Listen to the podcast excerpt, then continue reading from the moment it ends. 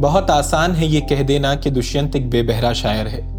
بہت آسان ہے یہ کہہ دینا کہ دشینت ہندی کا شاعر ہے، اسی لیے اس کے یہاں ویاکرن کا بچکانا دوش ہے۔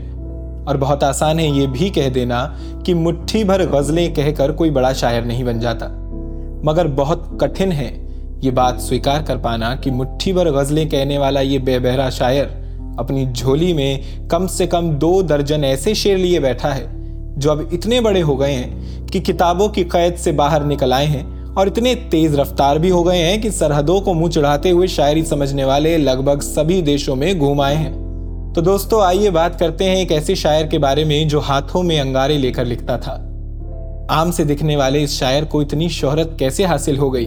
جانتے ہیں آج کے اس ایپیسوڈ میں جس کا عنوان ہے، دشینت کمار، مکمل بیان ہے۔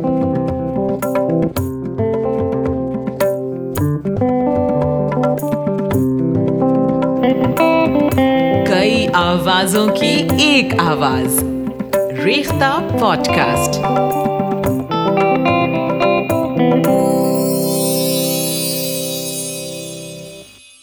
تو حاضرین، سوال یہ تھا کہ عام سے دکھنے والے اس شاعر کو اتنی شہرت کیسے حاصل ہو گئی؟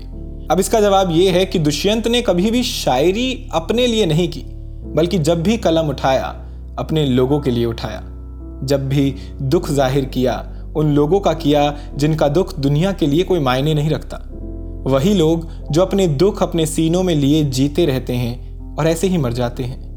شاعر جب اپنے دکھوں کو شب دینے لگتا ہے، تو اس کی شاعری میں ہلکی ہلکی چنگاریاں نظر آنے لگتی ہیں اور پڑھنے سننے والوں کو دھیمی دھیمی آنچ محسوس ہونے لگتی ہے مگر شاعر جب اپنے دکھوں کو ایک طرف رکھ کر اپنے لوگوں کے دکھوں کو زبان دیتا ہے، تو اس کے یہاں ہلکی پھلکی چنگاریاں نہیں، بلکہ ایک ایسی آگ پیدا ہو جاتی ہے جو پڑھنے اور سننے والوں کے چہرے کو ہی نہیں، بلکہ روحوں کو بھی دمکا جاتی ہے۔ دشینت کمار اپنے ہاتھوں میں انگارے لیے ایسا ہی ایک شاعر ہے، جو اپنے لوگوں کی زندگیاں اندھیری ہونے کے کارن ہی نہیں بتاتا، بلکہ انہیں روشن کرنے کے اپائے بھی سجھاتا ہے۔ رہنماؤں کی اداؤں پہ فدا ہے دنیا۔ اس بہکتی ہوئی دنیا کو سنبھالو یارو۔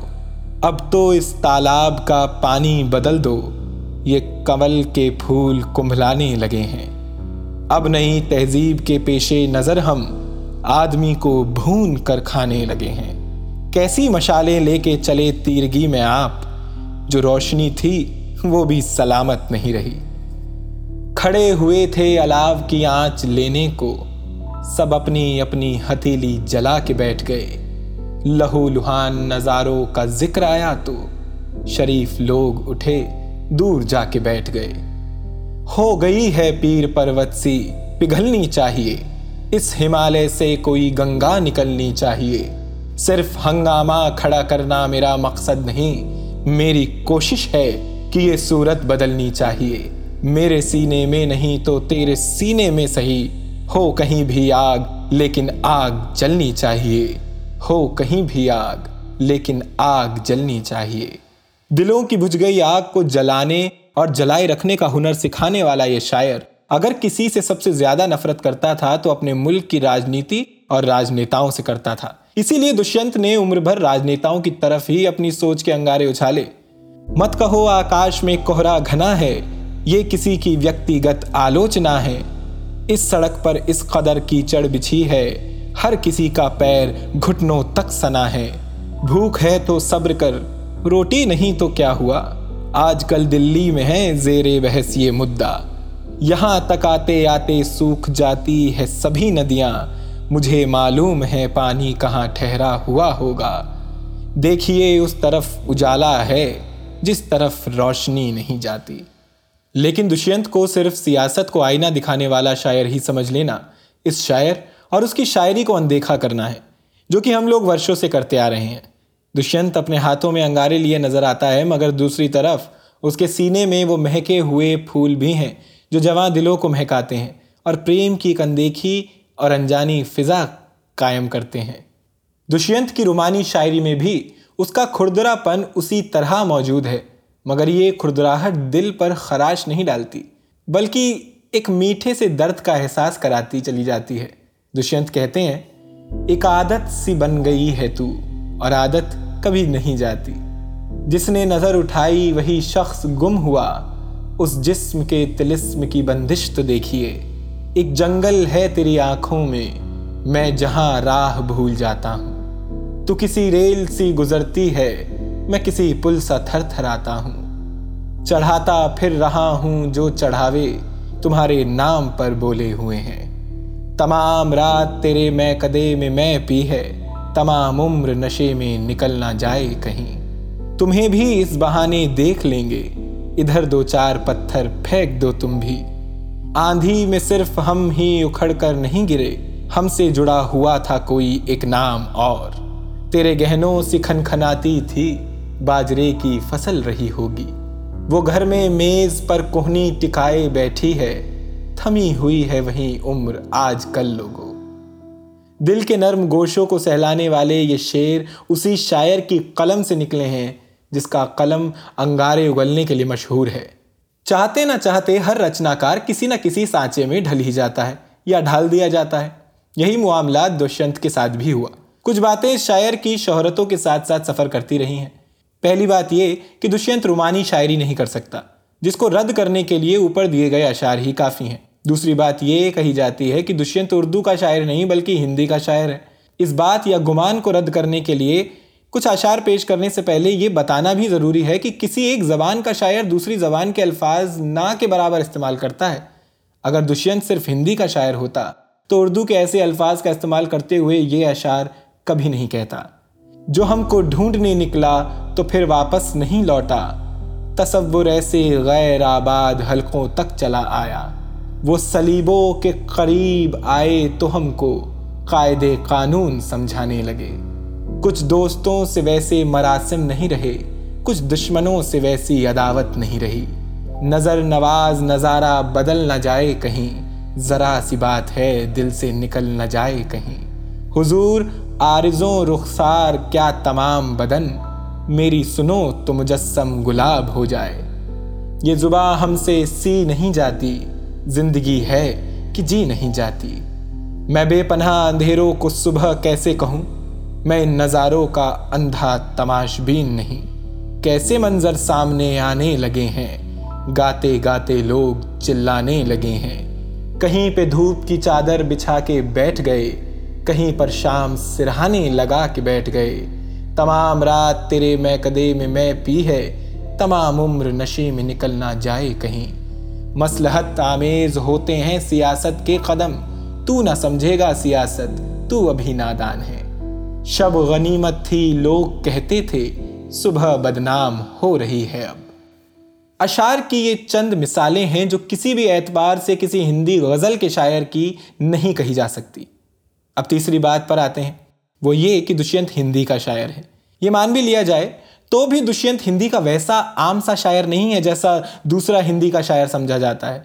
دیکھیے، شاعری کی زبان کے لیے سب سے ضروری کوئی چیز ہے تو وہ یہ ہے کہ وہ زبان ایسے الفاظ اپنی جھولی میں لیے ہوئے ہو جو بولتے ہوئے زبان پر بہنے کا مادہ رکھتے ہیں۔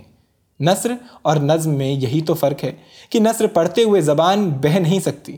اس میں اٹکاو اور ٹھہراو ہوتا ہے، جبکہ نظم کی یہ سب سے بڑی خوبی ہے کہ وہ زبان پر بہتی چلی جاتی ہے۔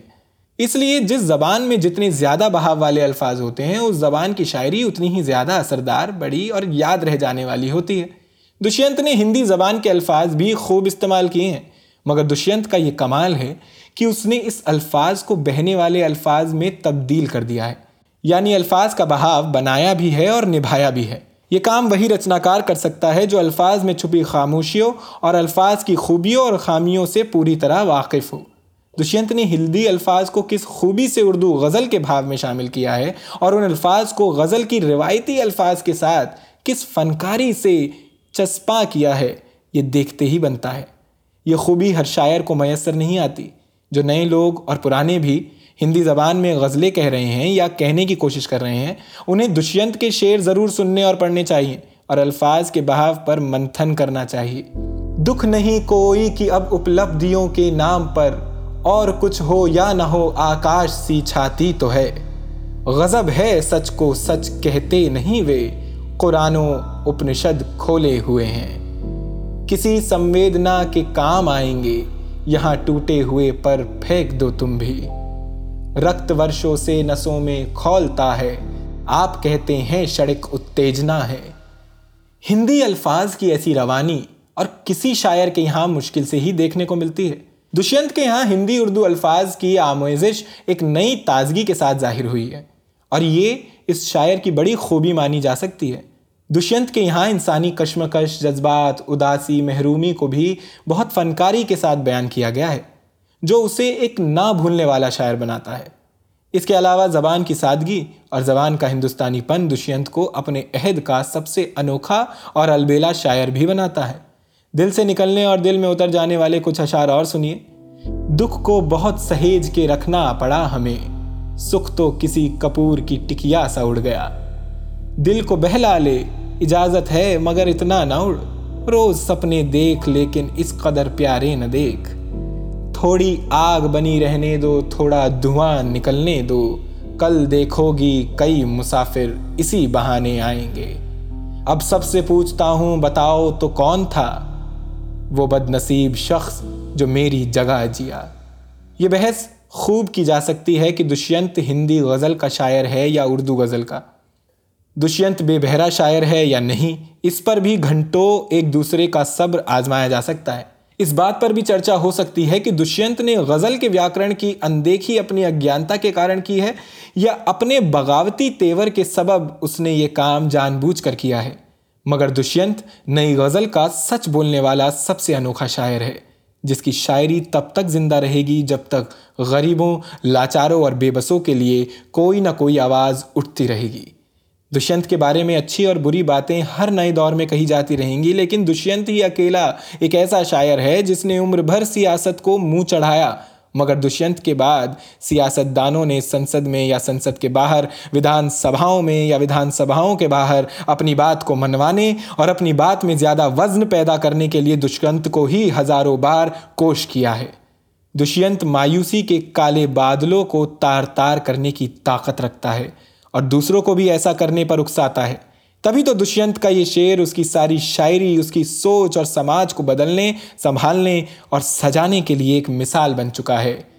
کیسے آکاش میں سوراخ نہیں ہو سکتا؟ ایک پتھر تو طبیعت سے اچھالو یارو۔ آپ سن رہے تھے ریختہ اسٹوڈیو کی پیشکش، ریختہ پوڈ کاسٹ اس ایپیسوڈ کے رائٹر ہیں ضیا زمین اور آواز دی ہے رتیش یادم نے۔ سنتے رہنے کے لیے اس پوڈ کاسٹ کو فالو ضرور کریں۔ زیادہ معلومات کے لیے وزٹ کریں۔ W W W dot Rekhta dot O R G